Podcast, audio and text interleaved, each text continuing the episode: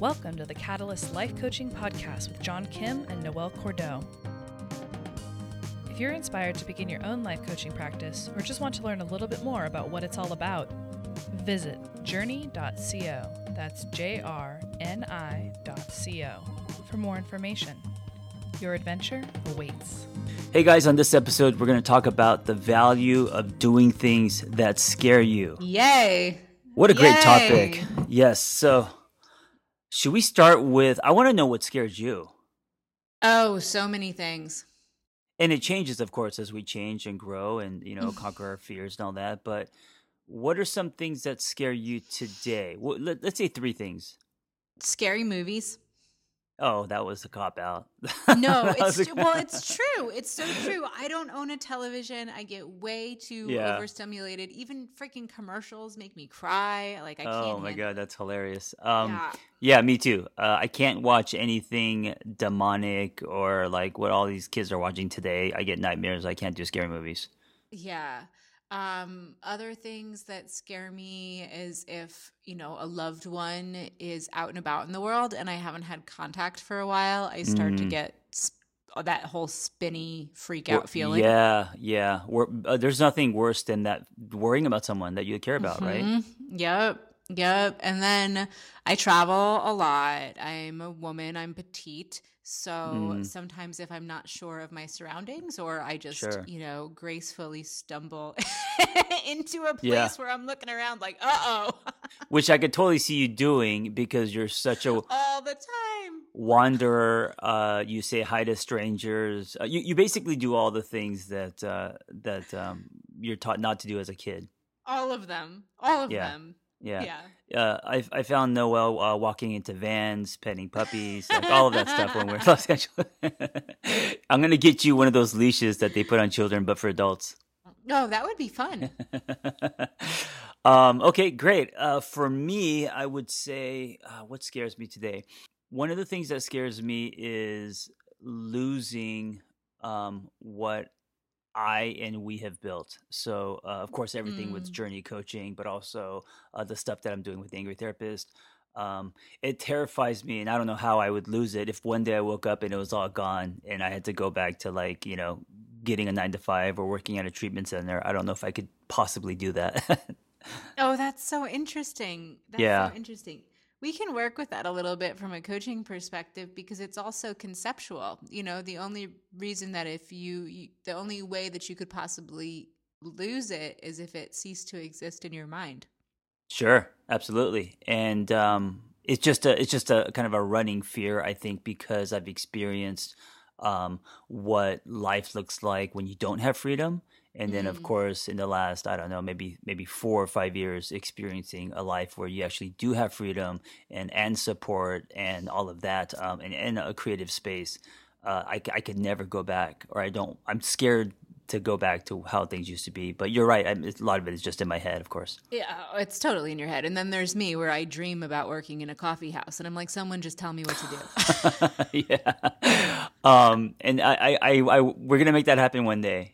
I don't know where, Awesome. but um, I, I, I always remember you saying that, and I was like, okay, that's not gonna be that hard. Instead of a name Um, tag, it's just going to say not in charge. Oh, that's hilarious. Not in charge. That's funny. Um, so What else scares me? I think, uh, you, you, you know, something that scares me but also excites me is, um, you know, I ride my motorcycle all, almost every day. And of course, I ride it to hit flow and it excites me, makes me feel alive. Uh, but, you know, the realities of uh, motorcycles and LA traffic and the crazy drivers. So uh, that does scare me a little bit. Yeah, you've scared me before when you've managed to flip off your motorcycle and land on your feet. Yeah, three. I went down three times, but you know what? I Um. I have angels around me. I know. and I think the last thing is um, not having you know uh, right now I have amazing friends in my life, and I can't imagine life without um, amazing friends. And so I've also experienced life back when I was married, where I had no friends, and so it scares me to think that um, I would I would one day you know be alone, meaning not have not have good meaningful friends. Yeah. So you know what's so interesting to me is that um, the motorcycle thing, you know, crashing, sure, yeah, that's real, got it. Sure. Um, the other two things, uh, having freedom, creating your own business, making friends, those are renewable resources. Mm, true. You mean you mean one has the ability to, if those are lost, to recreate. Uh, all, all day. Yeah. Yeah. Yeah. Which is actually um, probably a really great door to go into if you were coaching someone with this stuff is um, g- getting them aware and training them on how to uh, recreate so they're less afraid of things like that. Yeah, and and a great lead in from my notes is um, a fantastic fun fact that most people who experience quote unquote success, success, authentic happiness, you know, they're stoked with their lives, they have all experienced an average of seven to eight major setbacks in life. Mm, And so yeah. Not three, How- but seven to eight. seven to eight. How does that land for you? Well, one, when you say that, it makes me feel like I'm already winning. Um, Yeah. In that, you know, I don't think I've had. I mean, it depends on what you would define as a setback, but to me, I feel like, oh, then that means that we'll pro- prob- I'll probably have more setbacks, and if I've survived uh, my previous setbacks, then I'm, I'll survive what's to come. Um, I think also uh, we put too much weight on a setback. So if a setback happens, we think that our life is over. Uh, but a lot of times the setback it just is a uh, a reboot or a recalibration or um, some kind of les- lesson in learning for us to uh, go further. What is that saying that um, uh, by going slow you go f- by going slow you go faster or something like that? I don't know, but Yeah. that's I, I I can see value in that. Yeah. That taking your time and moving along and having mastery experiences and setbacks are part of life. Yes. And, you know, on this topic of why we should do things that scare us, it's so that we gain experience with setbacks. If if So we never do things that scare us, then we are stunted. Correct. It's correct. And and it's also gaining experience with discomfort. We live in an instant gratification society, and folks don't like to feel uncomfortable. And if they feel uncomfortable, they freak out. If they're tired, if they're hungry, if they're sad, if they're lonely, if they're isolated, they're on their phone, they're ordering takeout. Um, and, you know, sitting with discomfort is ultimately what allows everyone to overcome stress. Yeah. How do we know um, if we should lead into something that scares us or if we shouldn't because there's too much risk or danger? I think that's common sense to a large degree. Yeah. You know, I, I mean, it, it it depends on your on where you're at, on your threshold for risk, what you're trying to do, and you don't have to, you know, dive in head first. Um, so John and I, for our wonderful listeners, are quite opposites. So there was a long period of time where John would be like, "Hey, I jumped off a cliff," and I would be following you like shit, fuck, shit, fuck. Like, Right, okay, right. here we go. You know. Um, so John has a much higher threshold for risk than I do, but it makes a really good partnership because it pushes me out into the world um, using what I would say would be Albert Ellis's description of emotional interval training. Hmm And in the world of coaching, that's actually a really valuable technique is for a coach to use Ellis's model and push their client to push out far into the world past their point of comfort and sit there for as long as you can stand it and then come back in. Yeah. There's um there's actually there's two things that really helps me. One is Mel Robbins' five second rule, and she's actually built an entire career off this one really simple but powerful concept, which also turned into a book, and now she's speaking and all that. And it's basically uh, she was at a very dark place in her life, and nothing was happening, and she was uh, you know de- depressed and feeling hopeless.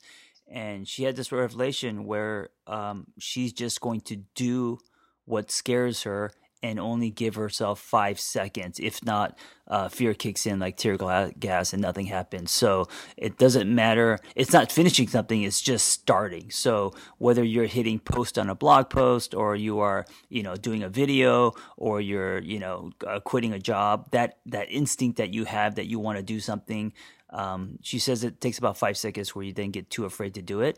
And so that's one thing that's really helped me is I that's why I pull the trigger so fast. And a lot of times I probably shouldn't, and I just do because it's like within five seconds, I'm just like, you know what, let's just um, let's just do it and and and you know see what happens as we're doing it and learn. Oh, and those are my favorite days because my phone starts ringing immediately, and I'm like, "Oh, I wonder what John did." Awesome. Right. Um, but but you know what comes with this is that you grow in your capacity for risk and discomfort, and risk and discomfort are what allows you to propel propel forward in life to places that most people never ever get to. Yes, but if you're looking at it through the lens of curiosity and discovery, not panic, fight or flight, or I'm dying you know? Well think think about your crossfit days. Yeah. and you know think about like i know when i first started box jumps were my enemy. Mm, sure. Yeah and, that's a big one. and i was you know i was i was afraid. And what my trainer did was he held a yardstick on the ground and said okay jump and he marked on the yardstick where I just was able to jump physically mm-hmm. into the air. And then we held it up against the box. And I was able to see for myself that I cleared that box. It was just the physical box itself in front of me that was scary to me. But then once I knew I could jump higher than the box, the fear went away. Yes, and that took, I'm sure, you know, many many practices and mm-hmm. and lots of stutter steps and all of that. Um, but I think you know, giving yourself that experience then slowly starts to dissolve the fear because you could think about jumping on a box and visualize it all day, but you actually experienced it. Yes. And so, what we're talking about here, really specifically, is the concept of mastery experiences. Mm-hmm. Mastery experiences are the building blocks of self efficacy. And self efficacy is the idea that if you, there's something out there in the world that you want to do and don't know how to do it, you have the tools that you need to figure it out one step at a time. Yes. So is it almost like trusting in yourself and your story and, and your ability? It's trusting in yourself and your story and your ability, and also proving to yourself that you can do the thing. So, you know, going back to this culture of instant gratification that we live in, you know, I can talk to somebody and they might say to me, you know, I my my lifelong dream is to move to Spain. But that's too big. I can't do it. You know, no way.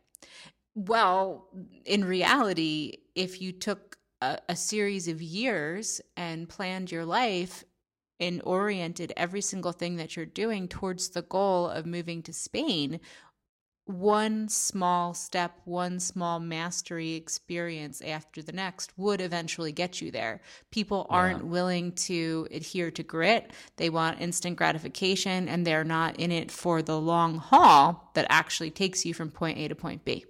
Yeah, absolutely. And you know, the other way I look at this is um, being a storyteller. Uh, I'm a big fan of Joseph Campbell's Hero's Journey, and I think that um, you know the beginning of that process is your call to adventure, and it's going from comfort to discomfort.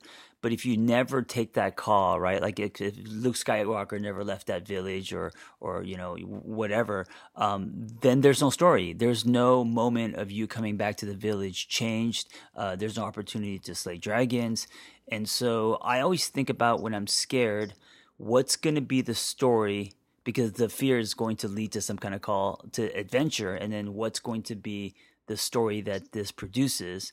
Um, if I do not go, there is no story and I think life you, is if yeah. I don't go, and I, I think life is all about stories. Yeah, it's super true. If you do not go, there is no story. And yeah. when I'm working with clients, it's important to think about this in terms of chapters. Sure. Absolutely. Because every yeah, the the story goes in chapters. So, you know, looking at my own life, um, remember that time when I quit my job and got married and then left the husband that I just married a month right. later and moved to. LA by myself? yes, absolutely. I remember very well. That I mean, was you must crazy. Have been, you, yeah, it was crazy, and you must have been terrified. I was terrified. I was completely yeah. terrified. I had yeah. just quit a super stable job. I had just gotten married for the second time, and then I bounced. yes and everybody thought I was nuts. And and it was hard. Like those early months were hard. I was Yeah, exhausted. I was scared. I was freaked out all the time, you know. I- You know, I'm I felt like that caterpillar that's like, why am I building this cocoon? What am I doing? This is compulsive. This is weird. And no idea that it was going to turn into a butterfly. No clue. Is is part of was part of that fear um, uncertainty and instability and not knowing and no answers and all of it. It's kind of like like swimming in the ocean where you're just dropped out of a plane. Yes, Yeah. it was exactly like that. And Yeah. I had been in structure and stability in academia for so long, and I had been right. so conditioned that this is the way that I was freaking out. Yeah, it, it's really hard to lean into not knowing. I mean, that's never going to be easy. It's never going to be easy. And that's why we go back to the mastery experiences, to the self efficacy, to looking from a strengths based perspective at what went right. When have you done hard things before? What was the positive mm-hmm. outcome? When did things go well? What you can what can you reasonably believe to happen in the future? One of the things that you say a lot that I really love is, um, "Is this going to matter five years from five years from now?" Mm-hmm. And sometimes when I hear that, the way that I see it is, um, I'm scared to do something.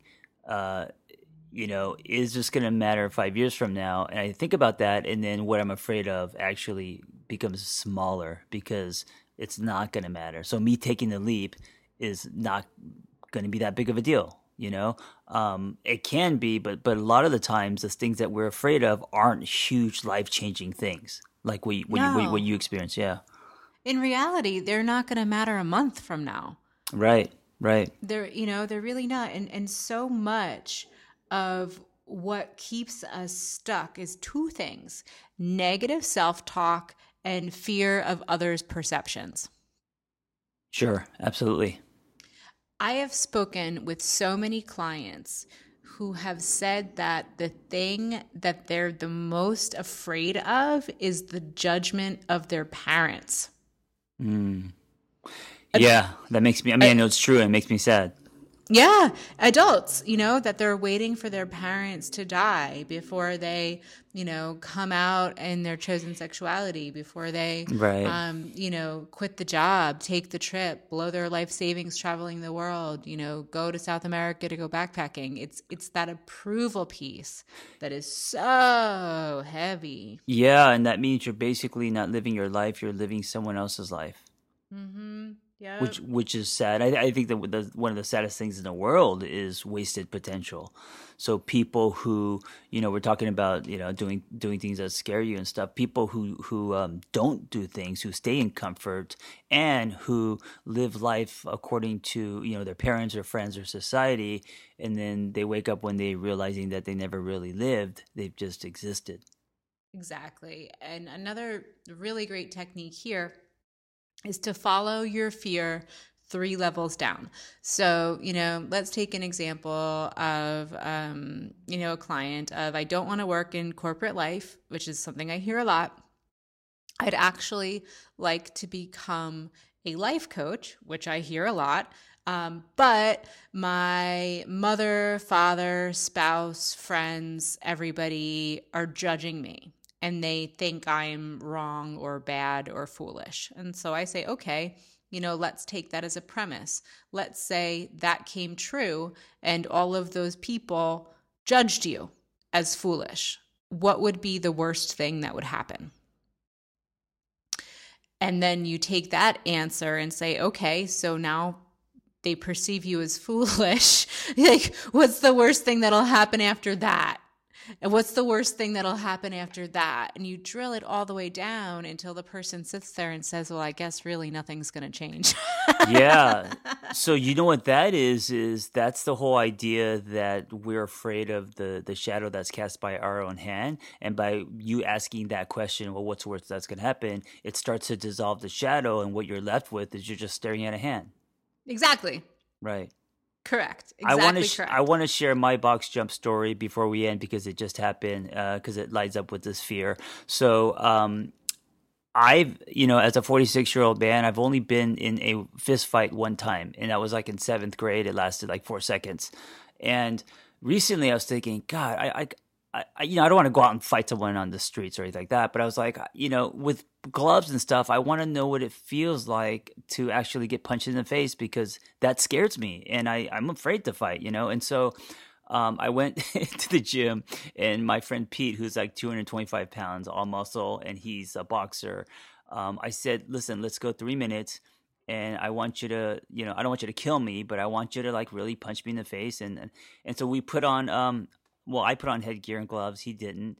And for three minutes, we were just swinging at each other. And of course, you know, um, I didn't get any swings in. And he he punched me until I basically fell on the floor. And after that, I actually felt alive. I felt like, oh, what I was terrified of, um, I, am a little bit less terrified of, and this is what it feels like to get punched in the face. And so I did it in a safe way, but I needed that experience because I was afraid um, to get into a fight or to get beaten up out on the streets. And this whole time, I've been holding my breath because I know Pete. And I'm like, oh God, John. yeah, it's it's hilarious. Uh, this kind of stuff, by the way, follows me everywhere I go. Um, now, this doesn't mean that I'm suddenly fearless and I'm Mr. Fight Club because I am still scared to fight. But that experience has shifted something in me where I'm a, a little bit less afraid. That's awesome. That's yeah. awesome. I love that. I absolutely love that. And, you know, I think there's a lot to be said for the mind body connection there. Oh, sure, absolutely. And and the way that physically doing something to break down your fear barriers, physically getting out into the world, physically facing it is yes. what's going to help you with the mental part. Yes, and guys, I don't know what your fear is, but um, maybe starting today, you could think about, uh, or maybe actually doing something where you are going to uh, start running towards your fears. Awesome. Be well. Thank you.